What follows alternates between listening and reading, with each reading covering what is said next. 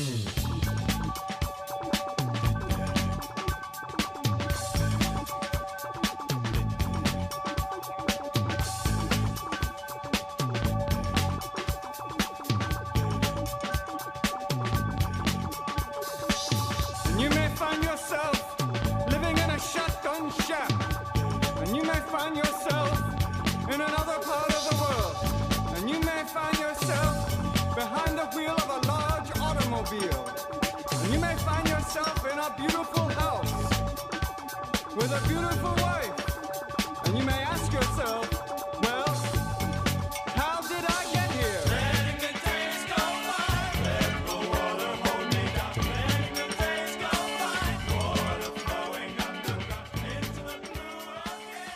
Hey, how's it going, everybody? This is Chris. Welcome to episode 367 of X-Lapse, where we are still making our first lap since coming back here. We have not hit every book yet, and uh, boy, it might be a few episodes before we do, because there are just so damn many of these.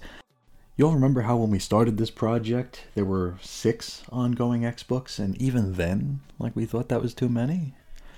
What sweet sum of children we were, because uh, well, we probably should have seen what was coming. It's uh, it's you know American comics. It's kind of what they do. They take an idea and they expand it just as far as humanly possible, and then they expand it a little bit more. and I think that's about where we are at this point in our um, Hox Pox Rock Socks Docs whatever uh, coverage here. Uh, today we're going to be talking about Knights of X number three, which is the middle issue of this run here. This uh, series is only going five issues which uh, I think is a good thing.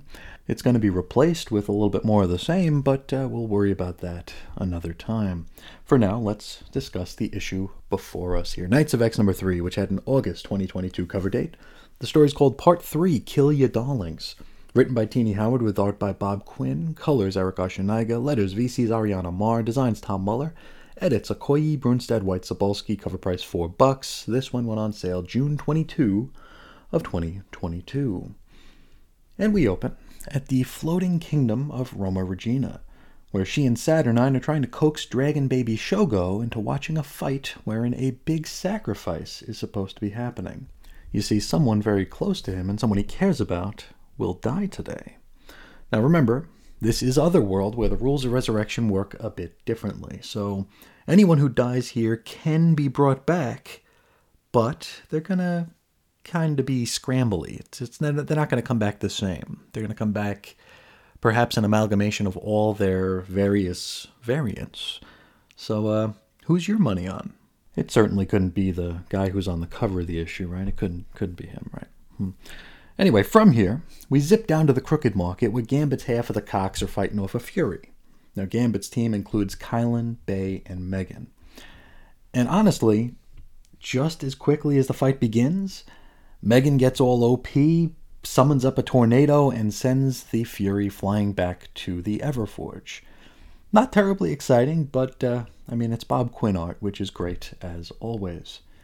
Now, once the dust settles, Rachel swoops in, and, um, well, her gimmick at the moment is that she is very, very thirsty for Betsy Braddock. Now, some of the youngsters of Otherworld see her and they refer to her as Askani, claiming to have heard that word in a story. I don't know how the tales of Askani would have made it to Otherworld, though that's not to say there's no way they could have, right? Um, now, at some point in history, Rachel was known as Mother Askani. It's one of the possible futures.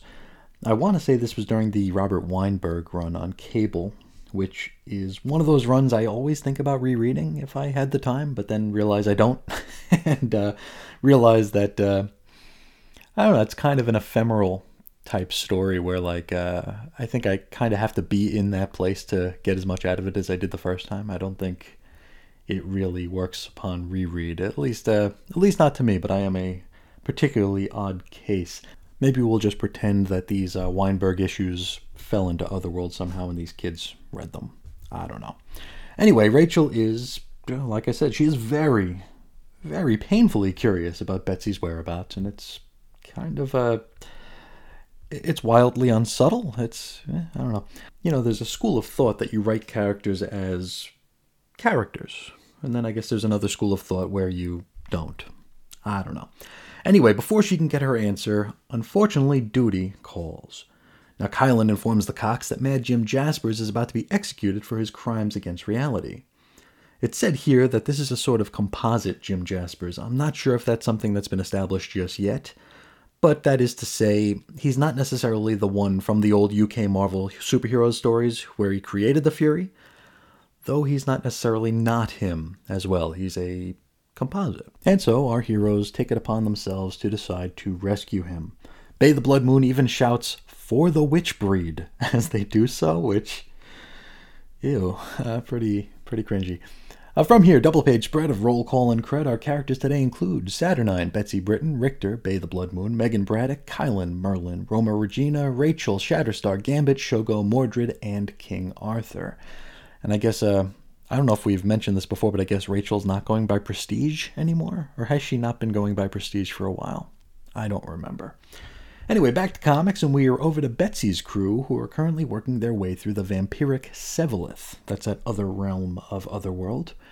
Now, Rictor and Shatterstar behead a couple of vampires as they make their way to wherever it is they're going. They're having a really good time killing these passerby vampires, though, which doesn't strike me as being terribly heroic. Uh, maybe we'll talk more about that later. I, like I said, there's a school of thought where characters are written as being multidimensional and complicated, and then, well, then there's this. And hey, full disclosure, I'm not saying I could do this any better. if I could, I would be, and I, I am certainly no writer. I can absolutely appreciate the difficulty and challenge laid before anyone who uh, who tries to write. From here, our scene shifts over to King Arthur and his geeks. Uh, we learn here that Arthur considers the vampires of Sevalith to be allies, though that doesn't necessarily mean that Arthur and his goons are safe from being eaten, bitten, rended to shreds should the vamps get hungry. We hop back to Betsy, who's here in Sevalith to chat up Death. Hey, remember him? That's A's Anubis headed son, also known as the only original horseman who anybody remembers. Yeah, him. Betsy comments on how the decor has changed in Sevalith since the last time she was here, and, and it has. It indeed has. Uh, the last time we saw it, during the tail end of Excalibur, it was more like Dark Shadows. It was like traditionally gothic. The sort of place you might imagine a vampire or several hundred vampires might hang around at. Now it's a bit more um, like streamlined, futuristic looking. It kind of looks like if you're familiar with um, the Assassin's Creed games, where you know you're in you know the past, you're in sometimes the ancient past, and then you'll happen across a cave that has like all these like laser lights going through it. It looks all futuristic and anachronistic. Kind of looks like that, at least at first blush. Anyway, she tells Death that she's looking for the Siege Perilous. And of course, that's that brooch thing that's also a portal. Uh, she even offers Death the opportunity to join them in tracking it down. And he turns it down. He says, No, I'm, I'm having too much fun being repeatedly drained of his essence by vampires. Well, uh, take that, Betsy. Um, now, uh, Bets gives him the You're Our Only Hope spoo before being interrupted by Rictor. Now, Rick presents the grimoire of E, suggesting that the answer as to the whereabouts to the Siege Perilous might be inside. And he also reminds us, and I think we might have already knew this, that uh, he had Doug Ramsey and Bei the Blood Moon both attempt to decode and translate some of uh, Siege Perilous writings, which we find out Doug actually could translate. But, well, these writings were far too vague to be of any real assistance. Now, Rictor asks if Death might consider giving the notes a scan through and see if he might help clear things up any, and, well, he does. Now, this takes us into, I think, flashback land. Time is weird in other, other worlds, so it could be any time. I'm guessing it's not too terribly long ago. It's here we're finally given our first glimpse into the locked off otherworldly kingdom of Mercator, which to this point we've only ever heard of. We never even saw the person in charge of it, you know? Though this was kind of one of those worst kept secret things to those of us with a bit of experience. Now, it's confirmed here, pretty much what we all guessed, uh, that the place is run by Mr. M. That's Absalon Mercator. And I mean, Mercator is his last name, so it was not exactly a case for Sherlock Holmes or anything like that.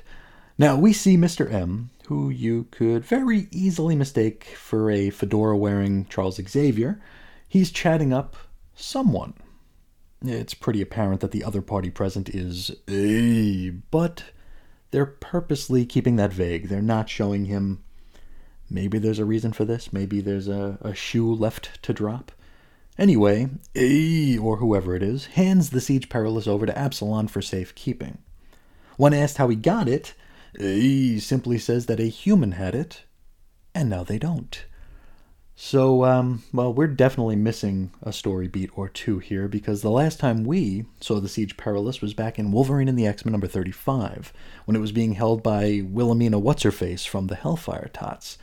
So I guess we have to assume that she lost it or gave it to a human, or maybe they gave it to another human. Who knows how many humans had it in the meantime? But uh, all we know for now is that he didn't get it from Wilhelmina.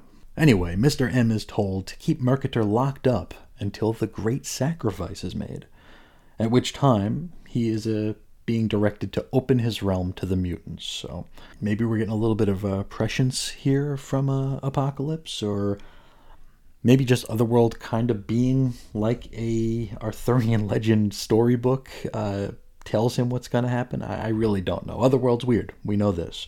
From here, we hop over to an info page, and it's all about Mr. M. Well, a bit about Mr. M anyway. Now, of course, we have talked briefly about him before. He was on that list of Omega mutants way back in House of X number one. Plus, I think I might have mentioned him again when we found out that he shared his name with one of the kingdoms of Otherworld. I think we might have posited that he was the one behind it. I'm pretty sure we did. Anyway, this info page mentions how he lived in District X, which was that weird pre House of M Bishop police procedural series, which I can barely remember. Uh, there's also mention that Mr. M was one of the 198, and that is uh, those mutants who didn't lose their powers after Brian Bendis and the Scarlet Witch cocked everything up for the X Men for decades. Back to comics, and we join Rictor and Shatterstar for a chat, and they, uh, well, they're still giddy as all get out for beheading those poor vampires, which, again, not terribly heroic. Um, now, uh, Rictor suggests that, you know, a sacrifice has to be made, and, well, since he was Apocalypse's pupil, and this whole grimoire of a thing, you know, has given his life meaning. Maybe he ought to be that sacrifice. Now, Shatterstar is not a fan of this idea, but won't stand in his way. Rictor suggests that maybe, when he's resurrected, Shatterstar will love the new him, the new amalgamated composite form, the otherworldly resurrected form of him, even more. Now, this touching scene is interrupted by Betsy, who is ready to head back to the Crooked Market to join the rest of the cocks. Mordred hates this idea, but like Betsy like rips into him, like lashes out at him like he was a child. She's just like really, really laying into him.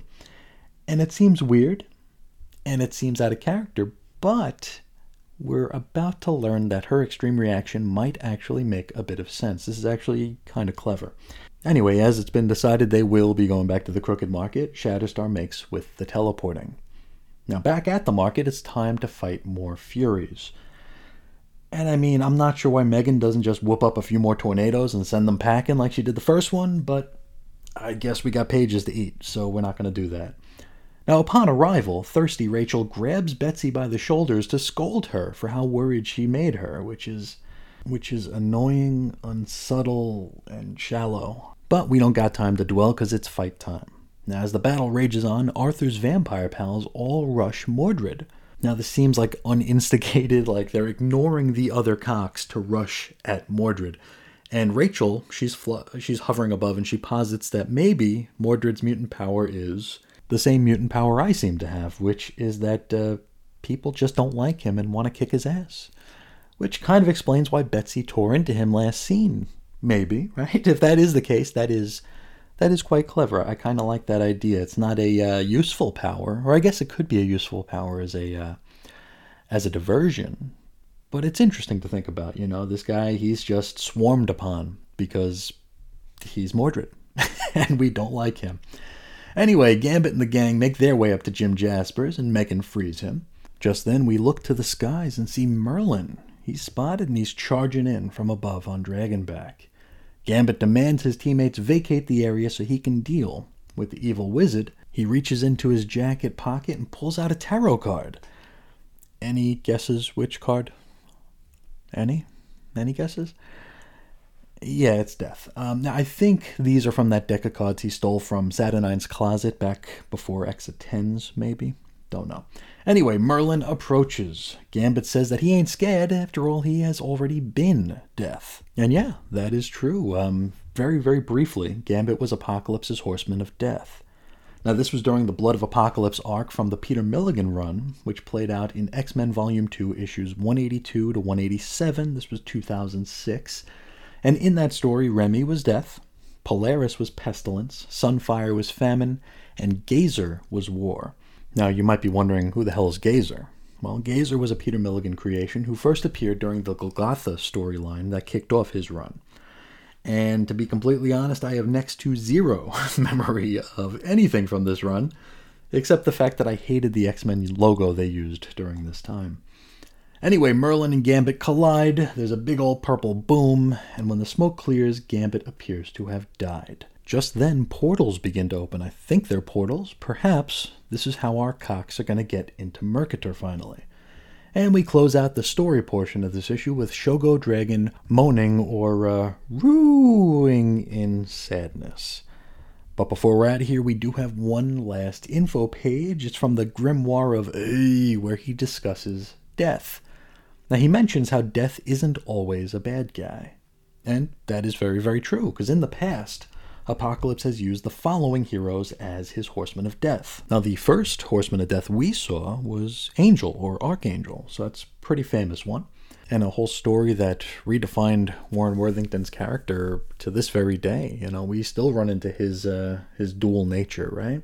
Another death, and uh, your mileage may vary on whether or not this character is a hero per se, but uh, Caliban was the Horseman of Death.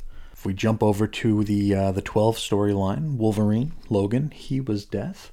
Uh, during the Dark Angel storyline, Betsy Braddock herself was very, very briefly the Horseman of Death. Over in, I think it was Uncanny Avengers, like an endless, endless story. Uh, Banshee was the Horseman of Death. Daken Daken was the Horseman of Death. And of course, Gambit was once the Horseman of Death. And I really think if we go through the Horsemen of Death that we've actually seen on panel, they're mostly good guys. That's a, it's pretty interesting to think about. And hell, even our Anubis headed friend doesn't seem all bad, does he? Anyway, that is where we leave it. Uh, next episode, we're going back to Limbo for New Mutants number 26. That's another story that feels like it's never going to end, but, uh, well, since I did put a six month break in there, I guess uh, that's kind of my fault. But for now, let's uh, talk in brief about this issue, which I didn't hate it. I didn't hate it. Um, I feel like Knights of X is wildly unnecessary. I feel like this otherworld stuff, we don't need it. This is definitely an example of current year comics bloat. You know, it's not necessary. We we wouldn't lose anything by not having it. It's nowhere near as exploitative as what uh, DC is doing with Batman books, but uh, it definitely feels like an overpriced afterthought. And and again, I didn't hate it. I didn't hate the issue. Uh, I think part of that has to do with me knowing that this is just a five issue mini. I think that's really, really helping me to stay positive. Of course, there is the Betsy Braddock solo follow up, which I don't know if that's been confirmed as an ongoing or a mini. I don't even know if there's any such thing as an ongoing anymore, but um, well, we'll worry about that like in 2027 when we finally get to covering it here on the show. For now, what's our main takeaway here? Uh, Gambit's dead. Huh, okay. On one hand, that's an otherworld death, so we'll discuss that in a minute. But on the other hand, I've been back behind the mic for this show for seven episodes now after the break. And I don't think we've had a single issue where someone didn't die. Maybe the Wolverine chase issue, there was no no actual deaths, but uh, I, I feel like every single issue, we're just rattling off. You know, this character died, this character died, and this character died which I mean that's not a problem with this issue necessarily, it's more a problem with this era. But I mean when you're to kill someone like Gambit who's whether you like him or you hate him, he is a legacy character now. He's been around for, you know, 3 decades. That's a long damn time. And I feel like you do the character a great disservice. Again, whether you like him or you don't like him, he's been around. He's been wallpaper for a lot of the time, but you're killing him in the quote unquote like meaningful way because this is Otherworld. But when people are dropping every single issue, or there's the, the cliffhangers with people maybe dying, but it doesn't matter if they die or not, it's just it's just too much. And this death is rendered meaningless. And I, I understand that this is another world death and it, it is intended to be something different than the, you know, multitude of other deaths that we're surrounded with, but unfortunately for poor Remy, he's just another body on the pile. And he's just like a facilitator for the next half of the story. It's like, oh, Gambit's dead, portal's open. We'll worry about collecting the body later. You know, and again, this is not the fault of anybody involved with this issue. If anything, I'm pretty sure uh, Tini Howard and Excalibur have abused the whole mutant death and resurrection thing less than any. You know, I'm trying to think. I don't know that there's been a death in our little Excalibur corner besides, you know, Betsy during uh, the X of Tens. So, you know, credit where it's due. It's just such a shame that we can lose a character like this and I can only speak for my own reactions, but I didn't even bat an eye. I was just like, yeah, all right. And I mean, Gambit was one of my favorite characters growing up, and here he is potentially dead. and I'm just like, all right, what's next? You know, you, it just doesn't affect, it doesn't hit the same way. And that's really unfortunate. So, what do we say about Gambit here? He hasn't really been vital in the books for ever.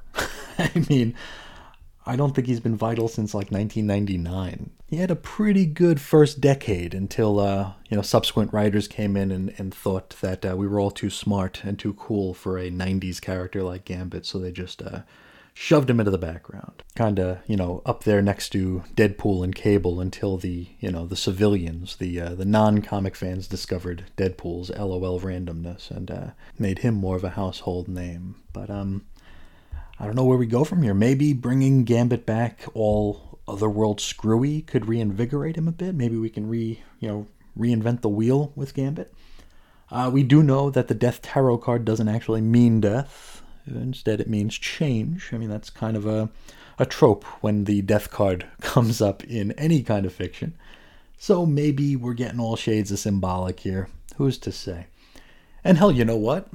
Silver lining here, maybe with the death of Gambit, will actually wind up getting some rogue on panel as the grieving temporary widow, right? I mean, despite her actually being on the official X Men team, she doesn't really get much panel time. And she sure as hell doesn't get any dialogue. So maybe our silver lining here is that we might get Rogue in the background of a panel sobbing. And maybe they'll actually put the sobbing in a word balloon. I suppose we could dare to dream, right? Um, what else we got here? Uh, I'm glad that we finally see Mr. M being revealed, right? After like three and a half years of just kind of knowing he was on the fringes somewhere, it was cool to see him uh, actually revealed. Looking forward to seeing more of him, and hopefully, eventually, he gets the F out of Otherworld so he can maybe be part of stories that are more interesting to me. What else? What else? Um, the art. The art was fantastic. Uh, Bob Quinn, such a talent. Uh, really, really beautiful book here. Um, fantastic work, just as we expected. You know, really, really, really good. So, yeah, like I said, this was kind of a refreshing surprise. I did not hate it. But, uh, well, it wouldn't be the back end of this program if I didn't pick some nits, so, well, let's, let's do that a little bit here. Um, I struggle to find the point of Shogo being forced to witness Gambit's sacrifice. I mean, it's not like Shogo's life has been sunshine and rainbows to this point. I don't know why he would be forced to see this. Is it, is it a way to like toughen a poor baby up? It just feels like a scene that's happening for no reason other than to remind us that Shogo is there. And I don't know why he would need to be tormented the way he was in order to just remind us that he's there. It just seems I don't know. Eh, you know, the old the old X-Lapse joke when we cover an Excalibur book is like, I feel like I missed an issue. I can't say that now, especially since I put such a long break between the issues. I, you know, my memory is what it is. I'm just human, but uh, I don't know. This just feels wrong to me. Uh, maybe I'm wrong. Don't know. Another thing that really stood out to me um, regarding this issue was uh, Shatterstar and Rictor's romp beheading vampires and having a grand old time while doing it. I feel like that was a little bit gratuitous. Um, I don't know why they were doing it. Maybe it was just to have a good time. I don't know. But to me, it just didn't come across as heroic. You know, um, vampires, good, bad, indifferent, whatever. Sevalith is their realm, right? So you bust in there and you start chopping off heads and joking about it as you do so and then reflecting upon it fondly. I don't. I, maybe I'm maybe I'm a little too precious. I don't know, but I I really miss stories where I felt like I could root for the heroes. A lot of the characterization here is like I hate to evoke the name, but if Joss Whedon wrote Arthurian Legend, or perhaps more accurately, if a high school student obsessed with Joss Whedon wrote Arthurian Legend. I mean, characterization here, motivation here could be boiled down to snark, look at me, poor attempts at comedy, and everybody's an asshole. Like I've been saying, you know, there's a way to write characters where they can be complicated and multifaceted, but just taking a character and adding assholish qualities to that character, I don't know, we get into that weird dissonance where it's both try hard and lazy. And that's how some of the characterization came across here. And it sucks because usually characterization is where I give Tini Howard most of the credit here. I, think uh, characterization and the interpersonals is where this book truly shines. I wonder if this might be a case of uh, truncation. The comic book industry realities being what they are, perhaps this story was originally going to be 12 issues, or this arc was going to be 12 issues. And maybe after getting the sales report for the first issue, it was decided to retroactively make it a five issue miniseries, and with less paginal real estate to play with, uh, perhaps uh, subtlety went out the window. and We needed to just make some points as quickly as possible. Because, like I said, I usually give all the credit in the world to Tini for characterization. Just here, in certain scenes, it just didn't work. And yet, I still didn't hate it. Maybe I finally lost my damned mind.